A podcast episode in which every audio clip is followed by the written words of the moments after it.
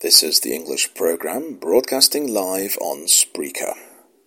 The Fish by Rupert Brooke.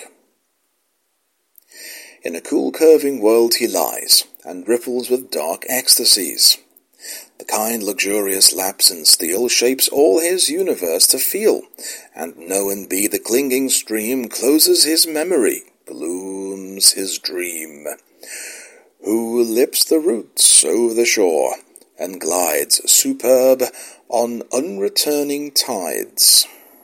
Those silent waters weave for him a fluctuant, mutable world and dim, where wavering masses bulge and gape, mysterious and shape to shape, dies momently through whirl and hollow, and form and line and solid follow, solid and line and form to dream, Fantastic down the eternal stream, an obscure world, a shifting world, bulbous or pulled to thin or curled, or serpentine, or driving arrows, or serene slidings, or march narrows. The slipping wave and shore are one, and weed and mud, no ray of sun, but glow to glow fades down the deep as dream to unknown, dream in sleep, shaken translucency illumes. The hyaline of drifting glooms.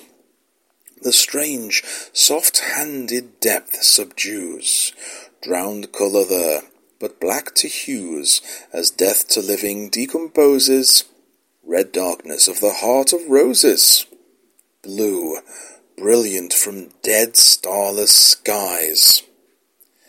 And gold that lies behind the eyes. The unknown, unnameable, sightless white, that is the essential flame of night. Lustreless purple, hooded green, the myriad hues that lie between darkness and darkness.